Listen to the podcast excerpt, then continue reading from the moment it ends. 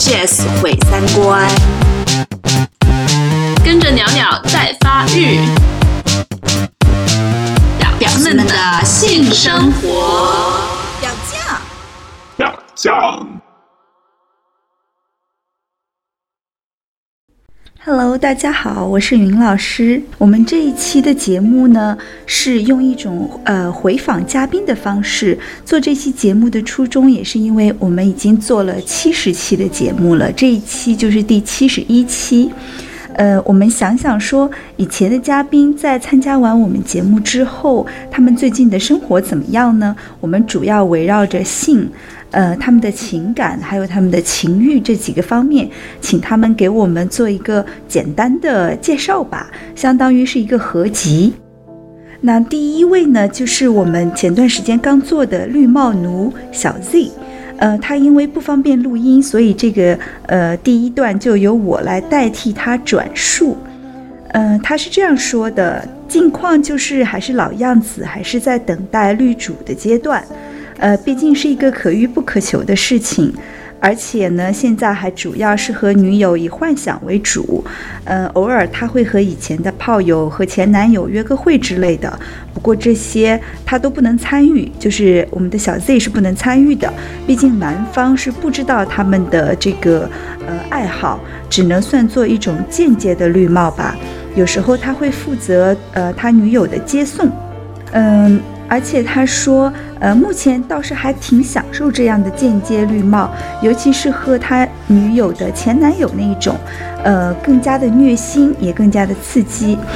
他女友约会完回来也会顾及到我，和我说很多细节，加上很多羞辱践踏的成分。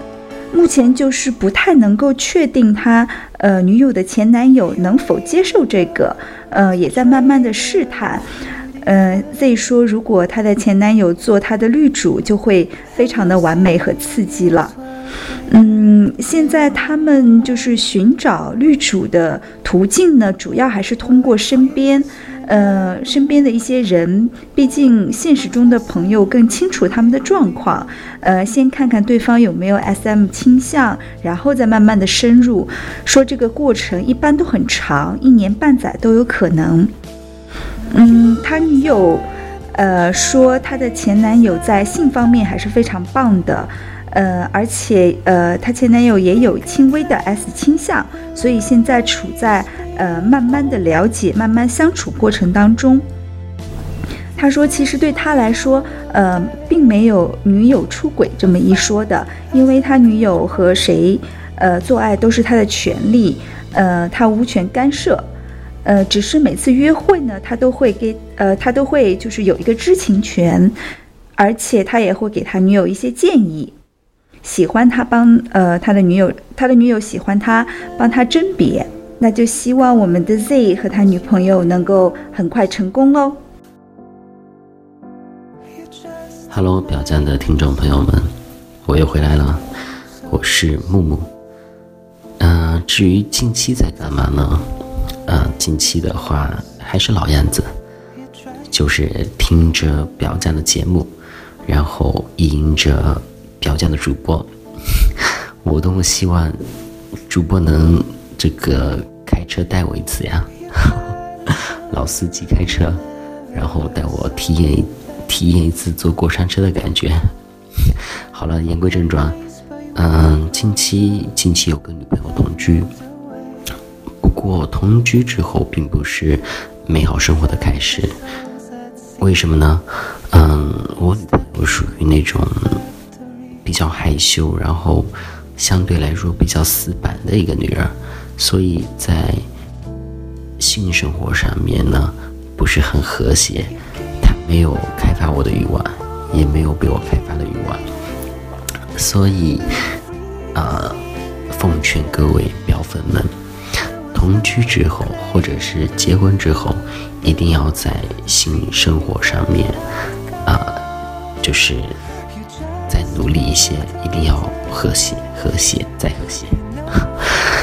然后就是之前跟那个云老师录的是，呃，录出一片天地。那由于同居之后，在撸方面也没有什么新的创意。其实，其实之前那些也是自己的一些，呃，就是小总结了，并不是撸管狂魔。所以，嗯，现在如果表粉们，无论是男表粉还是女表粉，呃，有什么好的交流的东西，呃，关于撸的、自慰的，或者是呃性生活上面的，都可以来找我，欢迎随时骚扰。那最后就是祝表酱的听众朋友们幸福美满。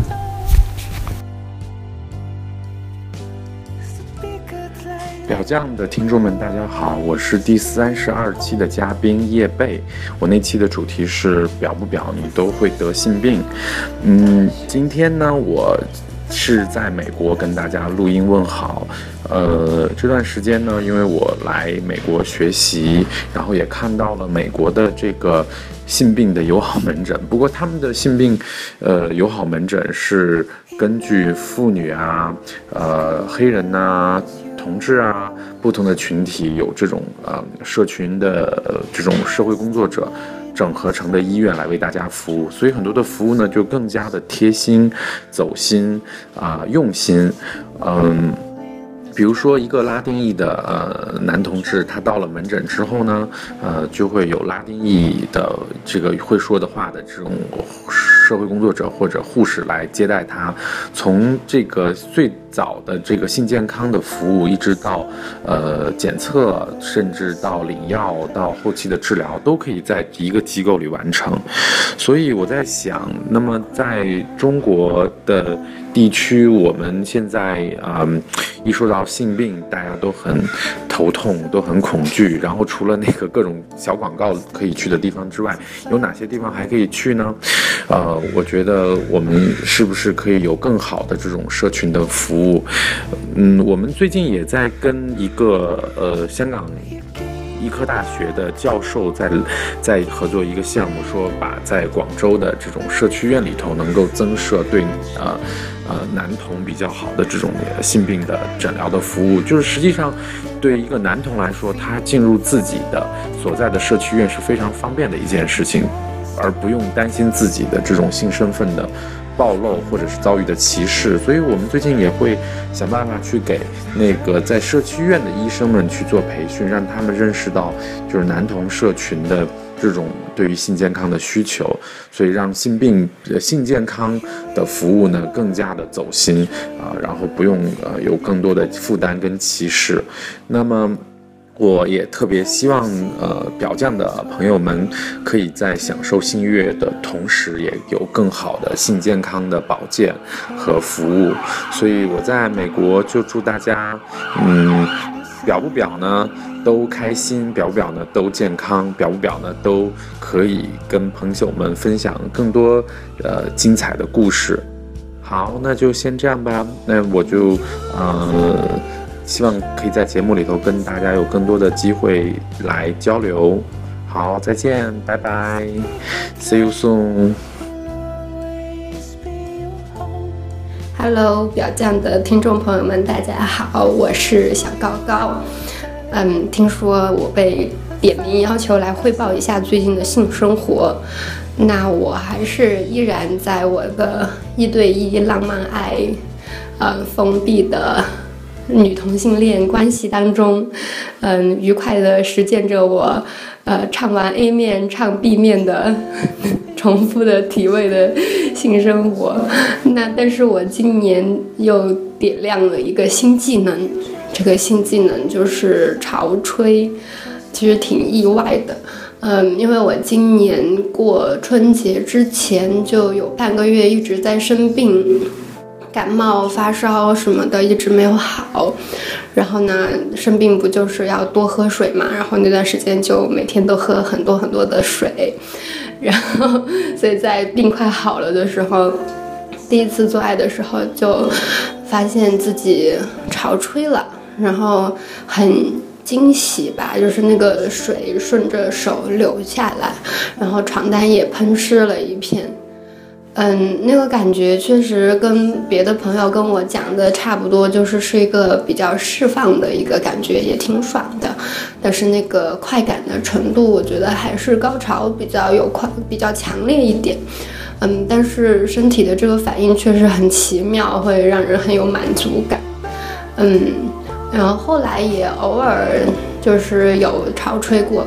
嗯，可能是因为我平时没有很好的喝很多水，对，所以这个经验告诉我们一定要多喝水。对，嗯，大概这就是我最近的性生活吧。嗯，谢谢大家。大家好，我是 Nancy，呃，回来做个回访，说一下我近期的一些情况吧。我从录婚后性生活那一期回来之后，是有跟我老公去谈判的。我就跟他说我要出去约，然后他刚开始是不同意的，后来谈了几次，他还是同意了。嗯，其实我也没有怎么出去约，但是我就是要这一个权利。我觉得我这样会心里舒服很多，而且我也不用偷偷摸摸。有一天我出去约了。我哪怕告诉他也没关系，这会让我心里舒服。呃，我我以为我这样说了之后，我们感情会更差，但是也没有，反而感情比以前会好一些。因为他可能心理负担会小很多，我呢心里会舒服。但是我也不建议每个人都去这么聊啊，因为你要知道你你的对方他的一个心理素质是怎么样的，还有你在家里的一个地位是怎么样的，这个因人而异啦，就不建议说每个人都这样。呃，然后性方面其实差不多还是这样，但是我觉得我可能对他没什么兴趣了，有时候。他哪怕主动了，我也，我觉得我也挺义务的，嗯，就没什么没什么感觉了，我都很难高潮，嗯，然后有一次啊，我们就聊到离婚这个事情，就是，呃，没事干这样聊啦，不是那种吵架的，心平气和的聊，然后他。就问我，嗯，那你假如离婚了，你会怎么样呢？我说，那你会怎么样呢？呃，他说我对婚姻也没太多期待了，可能再婚的概率就很小了。他说，其实，在婚姻里，我也觉得挺累的。哎，我觉得我也是一样的想法呀。我就觉得可能我们经营的也不太好，然后我就。为这个事也问了很多人，其实大家都差不多哎，就大家觉得也挺疲惫的，呃，然后也性生活嗯不不怎么样了，都没什么激情了，可能确实是很多原因吧。我目前的状态是比较享受自我的，嗯，在。工作和照顾孩子之余，我希望去看更多自己喜欢的东西，学更多自己喜欢的业余爱好吧。呃，工作是一定会带来好处的，我觉得工作可以调节我的内分泌，然后孩子是一定要照顾好的。呃，我觉得我的人生会翻开新的一页，我不会太过于去关注一些情情爱爱。能遇见就遇见吧，遇不见也没关系。我就想，嗯，更多去关注自己。我希望有一天我老了，死掉了，我回头来看，没有特别对不起谁，也没有特别对不起自己。我觉得现在的女性可以赚钱，可以照顾自己的感情，性也可以自己来，还能坚持爱自己，我们都是棒棒的。嗯，我希望表这样的听众，呃，都能照顾好自己感情吧。在感情里遇到挫折是肯定会有的，因为你的挫折、你的经历都会成为你的故事，让你更有魅力，所以不用太烦恼，过去了，熬过去其实就好了。我现在回头去看我录那一期，我那时候的心情，就像人家说的那句：“你熬过了最难的时候，你回头看，你会觉得也不过如此。”好啦，谢谢大家，拜拜。啊，大家好，我是 Jess。我们这一期又请到了之前跟我们聊性冷淡的双双，他去看了性爱大师之后，我们回访一下他现在的性生活有没有一些改善呢？双双你好。啊，你好！我说的跟打电话求助热线一样，就很生硬的一句“你好，大家好，我是双双，我又回来了。”嗯，呃，看性学大师的那一期应该是去年，我记得应该是夏天吧，对吧？那时候刚开始，然后这个一共是有几个，就就是五四五个月吧，这整。整个一个疗程大概是每两周这样去一次，嗯，然后我觉得其实呃效果还是很不错的，就是怎么说他我们会去主动的去配合，然后根据他给我们留的一些作业呀什么，就是呃去练习，嗯，然后有没有什么让你印象比较深刻的作业？呃，有，比如说。嗯，像我像我而言，最大的问题就在于疼，疼的话就直接影响到我对这件事情的欲望。就是我如果想到它就只是那那种那个疼痛感的话，我肯定就不会有生理上的反应，心理上就已经是那种怎么说创伤的创伤的反应了，对吧？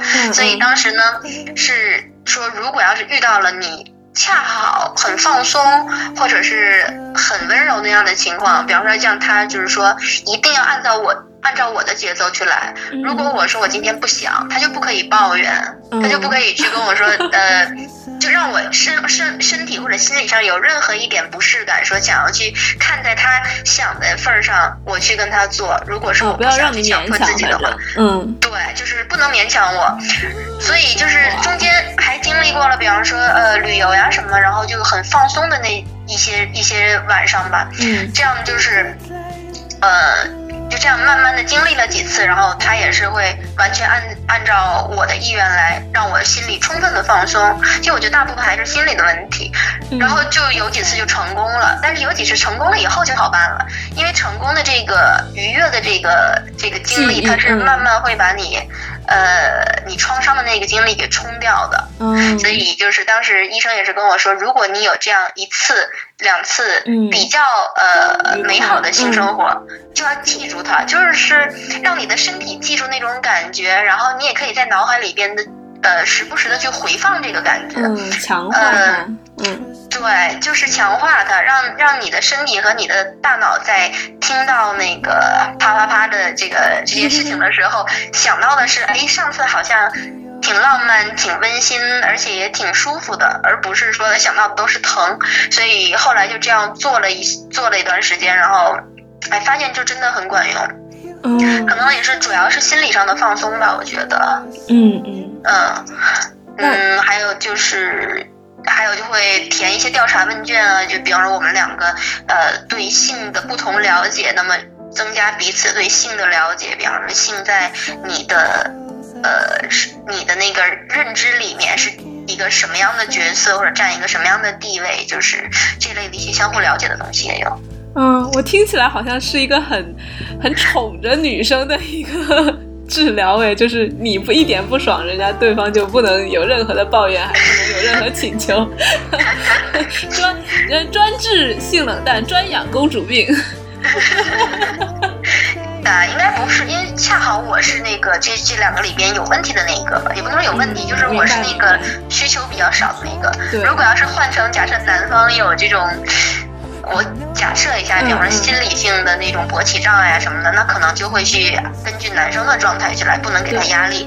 我觉得这应该对，应该是相对合理的。对，嗯，是的。哎，那你们有没有一些呃计划之类的？今后打算尝试一些新鲜的东西啊？嗯，不打算要小孩儿。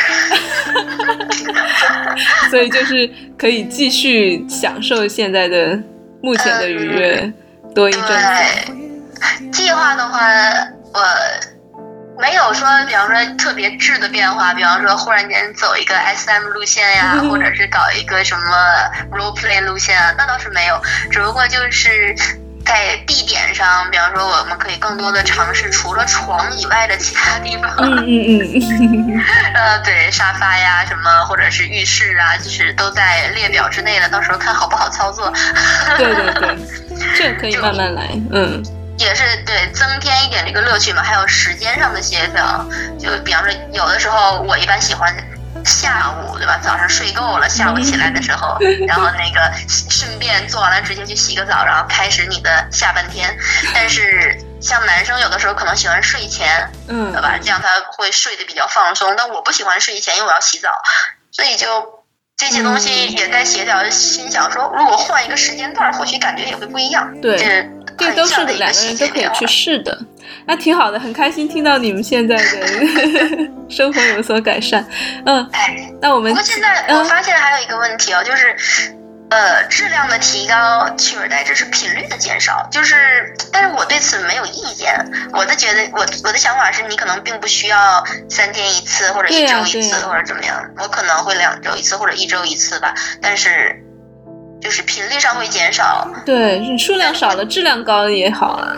对，所以我觉得可能也不能一味的强求说，哎，我要多做多练习，可能也是你身体里边的那个呃荷尔蒙也好，要积累到一定程度，可能享受的更快一些。我觉得。对呀，对呀，你每天都吃山珍海味，那可能就没有那么大的 乐趣。就滚床单对你而言就是吃山珍海味是吧？啊，对，暴露了我这个没有平时没有饭吃的人。好穷啊！好吧，好吧，不跟你聊了，再多聊就再快暴露我了。超时了是吧？没有，不是超时了。嗯，那我 感谢双双跟我们的回访。我们今后要是还有新的经历的话，欢迎再来做客。没有问题。想去看性学家的同学们也千万不要觉得不好意思，就是它是一个跟你和你的伴侣在这个方面沟通的一个非常好的。一个方式，你们可以互相去了解，然后共同的去提高你们性生活的质量，我觉得是非常推荐的。嗯，那我就说到这里了。好，谢谢谢谢，谢谢双双，拜拜，拜拜。我们有一期呢聊到过肛交，那我们的嘉宾小刚同学呢，也是我们的粉丝里面非常受欢迎的一个嘉宾之一。我们今天又重新请到了他，呃，请他来聊一聊他现在的近况。Jess 老师过奖了，其实最近经历很平淡呢，什么都没有，而且我最近都没有性生活，都快都快一年了，这种话会讲出来吗？可以啊，嗯。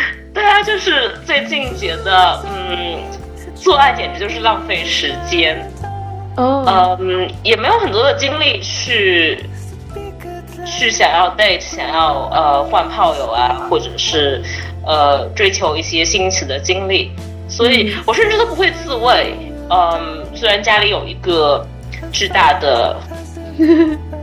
震动棒，但是基本上都不用。从去年买回来到现在，其实就用了，呃，其实就充电过四次，所以你可以想象多不经常用。也没有兴趣转移，就是突然对做爱这件事情没有什么兴趣了。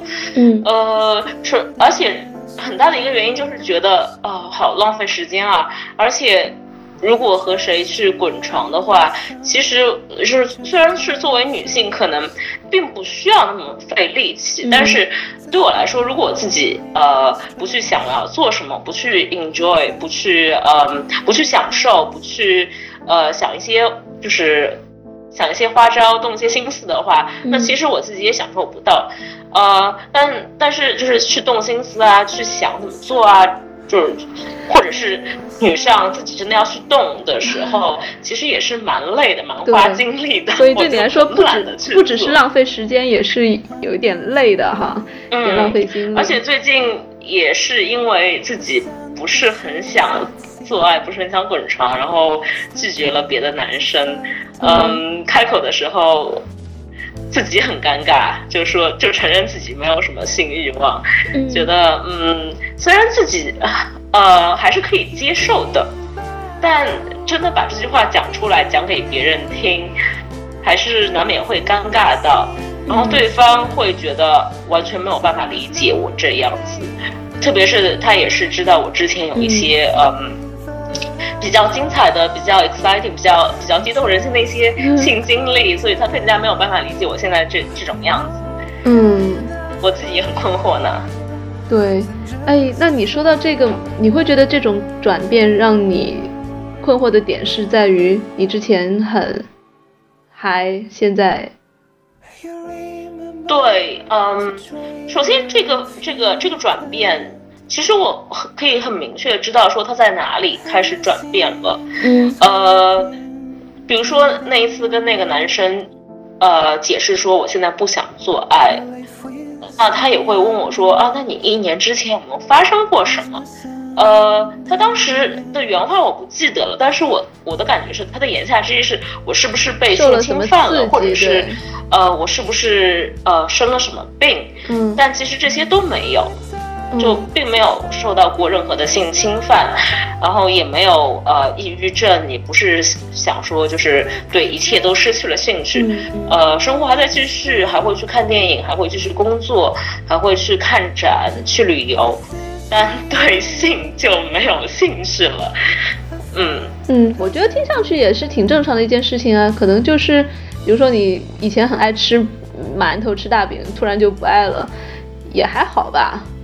对，也是，呃，可能也是因为，嗯，以前有过比较多的经历，现在它对我来说不是一件很新奇的事情了，所以就，嗯，暂时想要 take a break，暂时想要呃暂停一下，然后。可能以后会重新开始之类的，呃，我不知道，我自己不觉得这是一个特别糟糕的过程，因为不滚床，多出了许多时间做别的事情，也是挺好的。对对，那你有没有发展出其他的兴趣爱好？嗯。没有发展出其他的兴趣爱好，就是还是原来的兴趣爱好。比如说现在会有更多的时间去呃博物馆去看展，然后多了很多时间来看书。现在呃因为看书一直都是我很喜欢做的一件事情，然后现在呃工作之余就基本上所有的空闲时间都在看书。哇，你这是简直要给我们当一个学霸的模范。就感觉要变成学霸，而且最近在看，你知道我在看什么吗？嗯，我在看西方马克思主义的哲学史。可以，可以，你这个很好，怪不得越看越没有欲望了，是吗？对，在看葛兰西的物化理论，特别的可怕。好吧，好吧，那我觉得既然你没有困扰就好，而且，对他只性嘛，只是你人生精彩纷呈的各个方面中的很小的一个部分。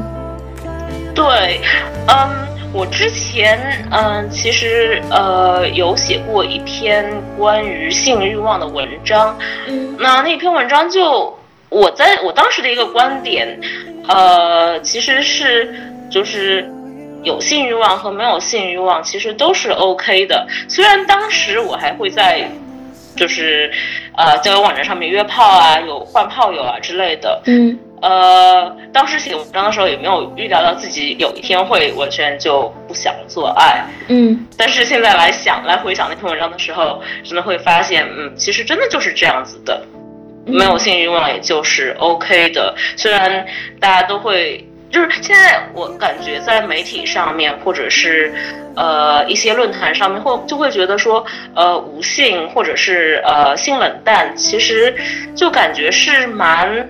不好的一件事情，大家各种情感专家都在说。真的到了这个这个时候，我觉得我其实特别自我悦纳。嗯，对，就觉得其实也没有什么，不做爱那还有其他事情吗？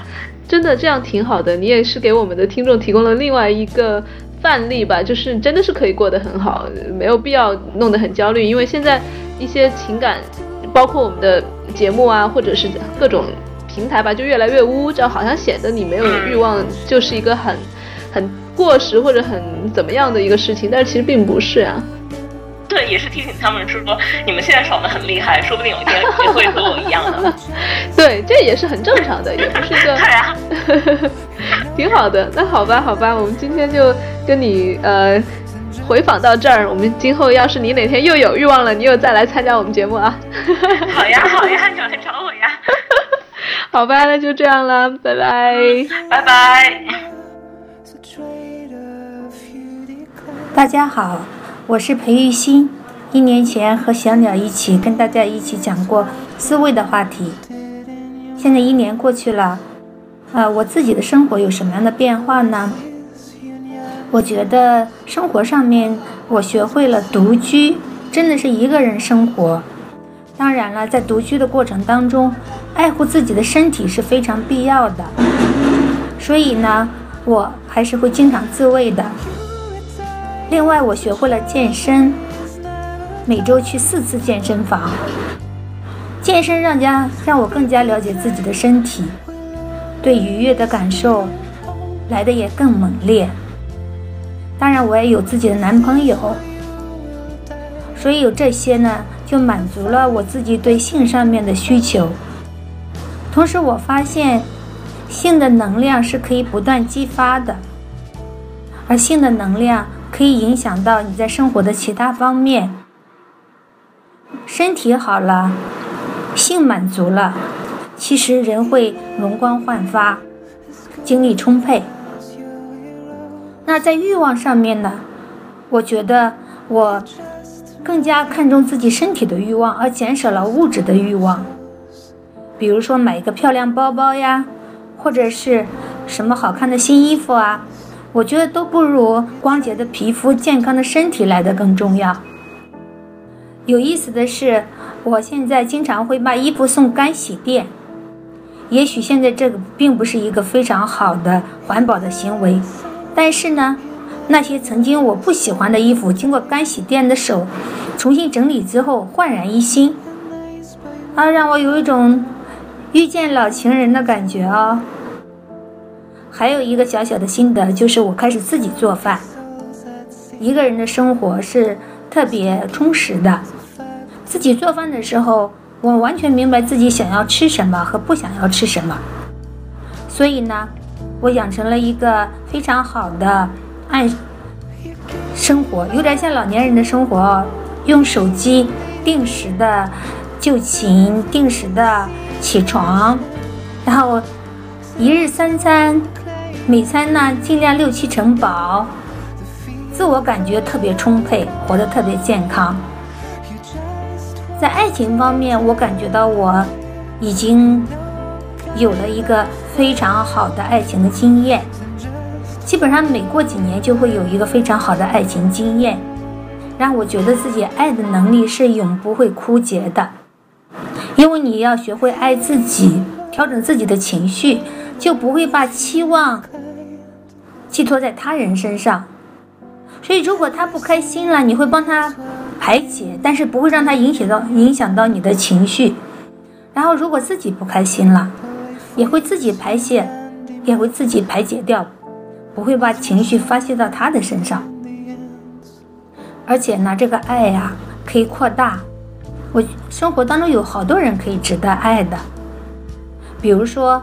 我可能会喜欢书里面的某个人物，然后我可能会欣赏曾经只有过一面之交的朋友，然后我会看到啊，就是我会看到自己的爱人，过去的爱人现在生活的很好，心里面也觉得挺开心的。对于现在的男朋友，当然我是用我。足够的百分之百的诚意去爱他，还有家人，还有我的宠物，还有过过了三五天就在房间里面换一束鲜花，然后这些都让我觉得对生命充满了爱意。所以说听起来就完全没有负面啊。过去这一年好像非常的正能量，其实也是有低落、寂寞。嫉妒，然后对自己否定的时候，遇到这样的时候，我不像以前那样转移自己的注意力，而是静静的去思考为什么，我为什么不开心？通常我发现我不开心的，呃原因呢，都是我对自己期望过高，或者是因为我的拖延症，让我本来可以完成的事情没有得到解决。所以呢，目前我的拖延症依然没有治好，但是我会尽量的让自己的每一天都过得开心一点。我还有一个网瘾症，每天早上起床的时候要刷。三四个小时的微信，直到没有什么东西可看，把时间白白消耗掉了，心里面也觉得非常的空虚。那我现在的一个处理方法就是说，我不如干脆去看一场电影，做一场运动，见一个朋友，这些实实在在的，啊，有一些嗯，有一些获取新知识、新信息的行为，而不是。不断的去躲避那些重要的事情，而把时间浪费在自己厌恶的网络行为上面。好啦，这就是我过去一年的报告，不知道大家喜欢不喜欢呢？希望你的一年里面也会给自己有一些小小的目标，或者说回首过去的时候，希望你能看到自己成长的轨迹。不管你现在在生命的哪个阶段。其实你都是有能力、有潜力继续成长的，成长的快乐胜过了性高潮。嗯，大家好，我是四火，那个之前聊果儿千里送的嘉宾。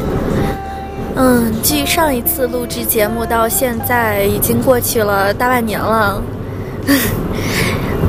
之前是和鸟鸟在 hotel 里面，这次是我一个人在高速公路上录着这些，心情还蛮不一样的。关于我在性上面的一些新的思考，我确实遭遇了一些新的情境。嗯，上次录制完节目之后呢，我和一个 X 分手了，然后和他在一起的时候，我们俩的性生活不大和谐，但是我依旧对他爱的痴狂。但是我们打了个分手炮的时候，他的技术突然暴涨，然后就 like the best I've ever had，然后我就突然间对他爱火重燃，因为分手之前肯定是没有爱的了嘛，然后就突然间对他爱火重燃，然后我就自己非常震惊于自己的这种改变，因为对于我来说，之前一直都是先有爱才可以有性。有爱的时候没有性都没有关系，但是这一次居然有一次完美的性，让我觉得非常渴望和这个人重建爱的关系，这让我感受到了一次改变和一次创新吧，也是一种，也是一种新的探索。嗯，这是一个，然后另外一个呢，是我之前在性方面都是比较被动的。嗯，然后我也基本上不会对另一方的身体产生什么兴趣。如果要我主动的话，很多时候像是在交差呀，或者是完成任务啊，或者是有一种啊攀比心、好胜心，就是你上了我，我硬要上回你这种。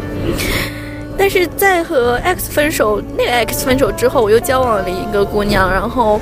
这回我真的对她本人的身体产生了极大的兴趣，就是我想要探索，我想要去探索她身体的每一处奥秘，我想要去了解她身体的每一处我不知道的地方，我想要看她，我想要去看他对我的每一个动作的反应，就是那是一种非常非常迷人的感受，我从来没有在其他之前的伴侣身上感受过。所以，我觉得这也使我大惊，就是这也让我大惊失色，因为我没有想过之前在他之前的那一些我所主导的性，其实都不完全出于兴趣，而这个我真的就是他不睡我也没有关系，我每天睡他我都会觉得非常的开心，非常的幸福，对，就是幸福。然后，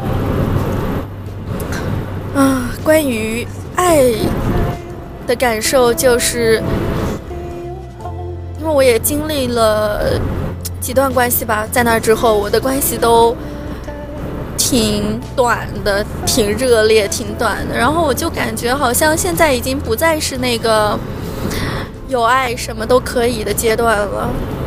我现在好像已经开始意识到，有些东西是没有办法调和的，就是两个人有爱，但是 timing 不对，或者两个人有爱，但是性格不合，那也是没有办法的事情。所以这一点倒还是挺令我神伤的。而且我感觉我现在也学会了，就是有爱，但是也可以不在一起。比如说，我现在 right now 我非常非常喜欢，也非常非常爱一个人，但是同时我和另外一个人也有着欣慰，啊，我和另外一个人也有着欣赏和发乎情止乎礼的喜欢，但是我就明白，我跟后一个人，我是不可能再跟他开展任何。关系的，我也不会，我可能两个人都不大合适去像开展亲密关系一样为对方付出，就是这种同时有着不同情愫的这么一些经历，让我觉得感情这个东西并不是一块铁板，它是一个非常有趣的，它像是一条河，不断的在浮动，并且里面有着各种各样的浪花。三八节的时候，我一整天应该都在都在学习吧。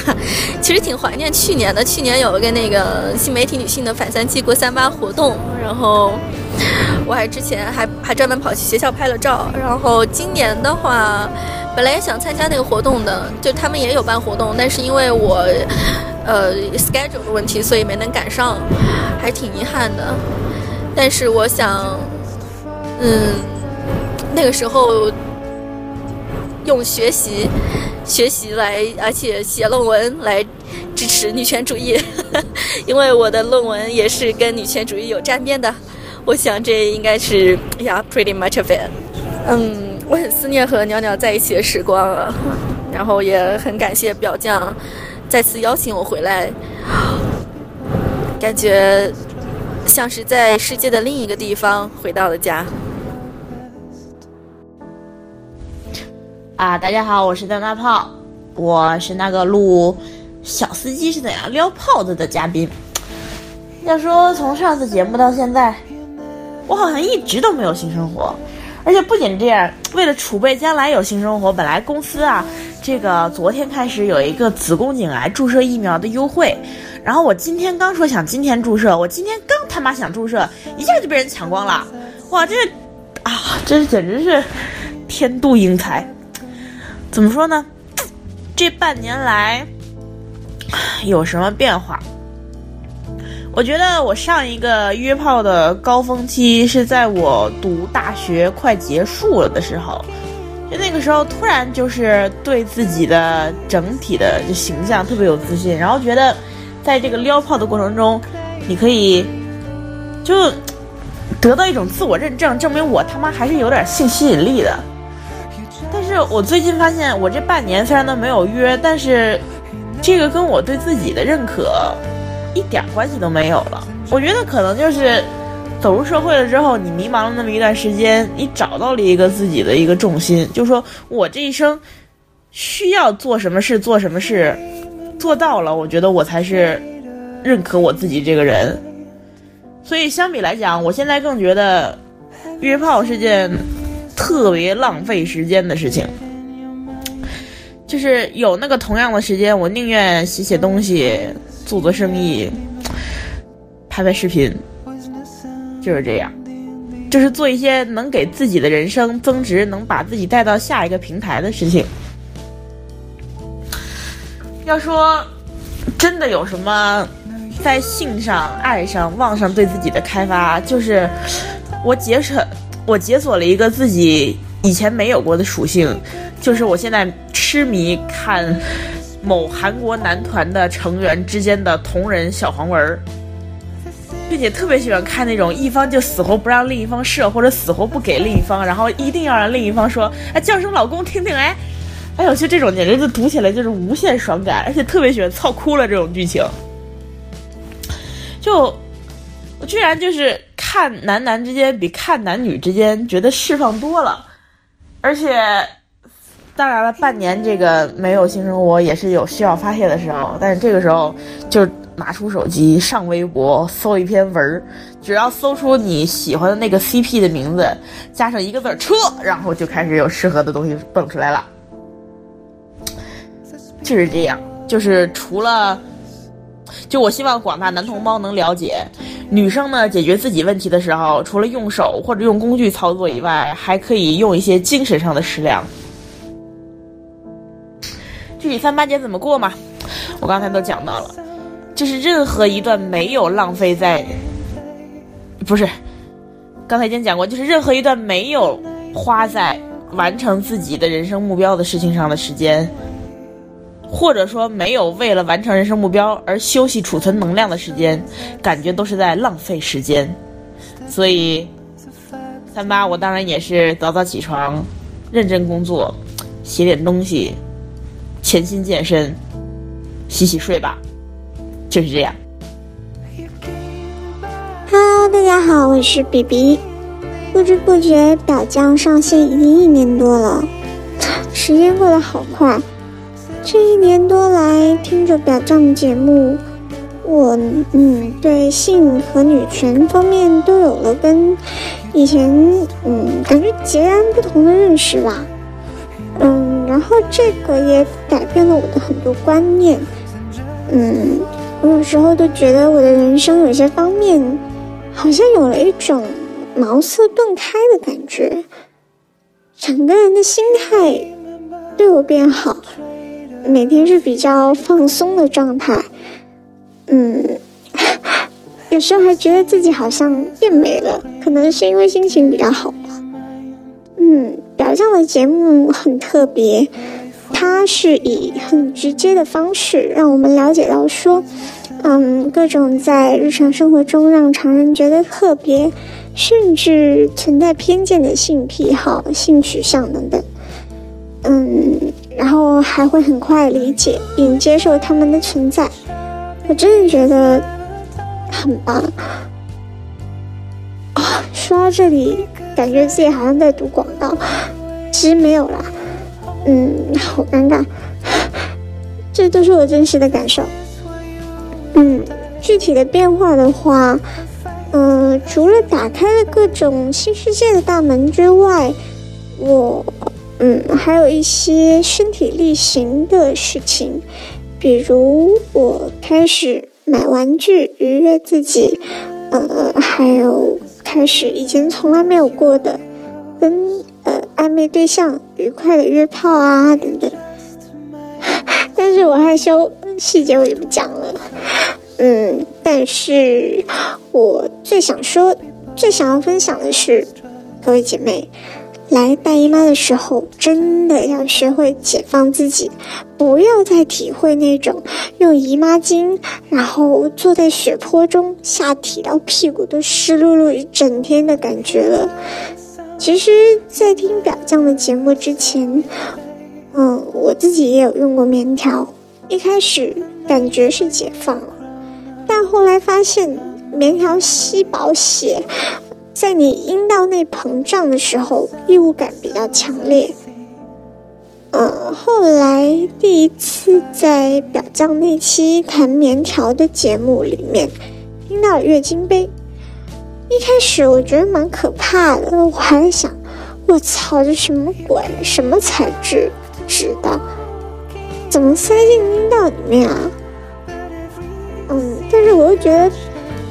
听小高高说的好像好神奇，我就去搜了很多资料，嗯，然后我才了解到这个是硅胶的，很软，它可以折成几种特定的形状，好就方便塞进阴道嘛，然后再在阴道内转开，就可以成为完美的惊险容器，感觉很困难，然后我就赶紧买了，第一次用的时候还是怕怕的，紧张了好久。结果发现比我想象的要好塞得多，不知道是不是因为我之前有使用过棉条，所以在这方面没有太多的困惑。嗯，然后因为第一次用嘛，我有点怕，我就还是垫了一块那个卫生巾在底下。嗯，后来嗯，那天晚上就我之前查资料的时候，就说用月经杯可以完全不用顾及姿势嘛。像我以前用卫生巾的时候，我就是呃只能平躺，不敢乱动。但是我用月经杯之后呢，我就真的是随便睡，嗯，然后真的一点都没有侧漏。呃，后来第二天我再塞的时候，可能是没有塞好吧，这个要多多用几次才习惯。第二次可能没有塞好，它就漏了一点点在我底下垫的卫生巾上面。嗯，但是用到后来，我习惯了之后，真的是感觉，啊，其实一开始就是感觉没有任何异物感的，就是有可能你那个月经杯买回来的时候，底下的那个，嗯，那那那。就是它那个形状是一个有点像漏斗，然后底下是比较长的，然后根据个人的阴道还有阴唇，呃的那个那个构造，呃就可能适合不同的长短，它是可以让你自己剪的。然后我第一次就没有剪，然后就老是感觉戳到，就除了这一点之外没有任何异物感。然后到我。第二个月在使用的时候，我就把底下那一节剪掉了，真的是完全没有异物感。我我经常忘记自己再来大姨妈，你知道吗？真的很神奇。嗯，我觉得大家可以尝试一下去用这个。嗯，然后我好像噼里啪啦说了一大串，我也不知道说了多久。嗯。对于未来自己的的性爱望方面，嗯，这个可能就要说一下，听了表匠，还有呃，听了表匠之后会想去了解的东西，影响了我的婚恋婚恋观。嗯，我以前其实就因为是受。呃，妈妈那一辈的影响嘛，就会觉得说，嗯，女人二十五岁之后没有结婚，就会慢慢开始，就是就是不抢手啊，比较老了呀什么的，呃，年龄会老，然后会没人要啊，巴拉巴拉巴拉。嗯，但是现在的话，我就会完全觉得不急，就是我觉得我就算一辈子不结婚也没有什么。就是我自己过得开心就好了，然后对于，呃，找伴侣方面，还是顺其自然吧。我觉得，甚至我觉得也不一定要一辈子。嗯，当然，如果能找到真爱的话，一辈子我还是很愿意的。但是人生不一定能遇到嘛，而且女性。就不一定，他非要在什么年龄去做什么事情，没有必要说跟所有人都一样。每个人都有自己的生活，我觉得真的要解放自己。然后性方面的话，我觉得这方面我还需要好好开发一下。我本人还有很多各方面的兴趣爱好嘛，所以在性方面我还没有很开放自己，就是，呃，说直接一点就是性冷淡。嗯，然后之前跟约炮对象约了三次之后也不了了之了。嗯，其实还蛮怀念约炮那段日子的。嗯，就是我们两人之间就是很纯粹的性愉悦，没有什么过多的牵扯，感觉也很甜蜜啊。有时候甚至有一种我在谈恋爱的错觉，但是实际上。我又并不想要恋爱中的那种负面的情绪，感觉约炮也是一个好事情，不过一定要注意安全，做好安全措施。好啦，我的分享就到此为止，希望大家以后多多支持表酱的节目哦。大家好，我是老秦表妹啊，我曾经在一年多前的表酱节目里面讲述。关于一枚留学党女博士的，嗯，对，嗯，性与亲密关系的想法，嗯，我一年多过去，嗯，好像生活没有什么特别值得一提的大的变化吧，啊，我就还是在继续啊留学啊写论文，践行我自己的女权的主张和想法。啊，可能比较有意思的事情是，这一年多来，嗯，美国政治有了很大的变化。在去年十一月的大选之后，啊，特朗普当选总统，他的很多厌女的、嗯，恐同的，以及反对这个穆斯林少数族裔的言论，呃，引起了美国全社会很大的震动。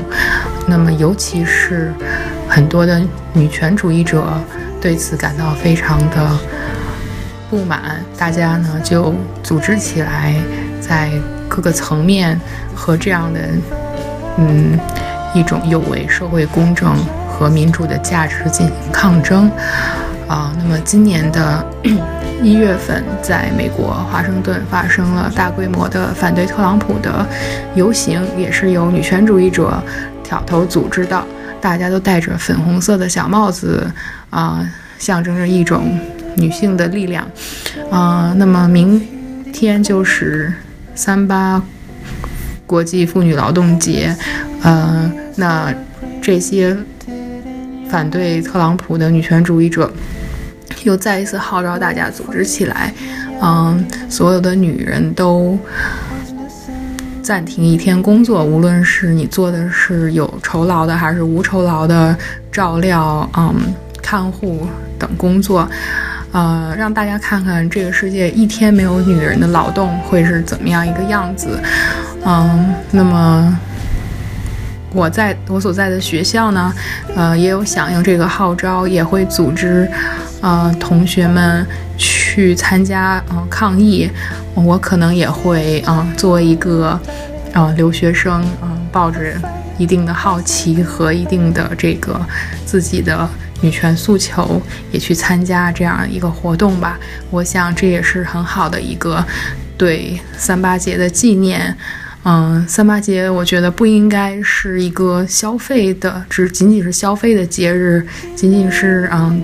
给女同志们发点东西啊，放个假呀，发张电影票呀，嗯，买买买呀。我觉得它是起源于这个一百年前的，嗯，纽约女工的为同工同酬、那个提高劳工待遇的抗争活动。我觉得，嗯，最好的对她的纪念就是投入到当下的抗争进抗争运动里面去。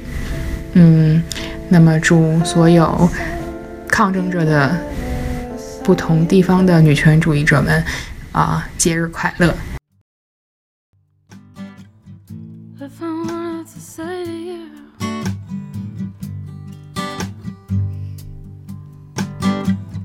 that I wanted to see your face again.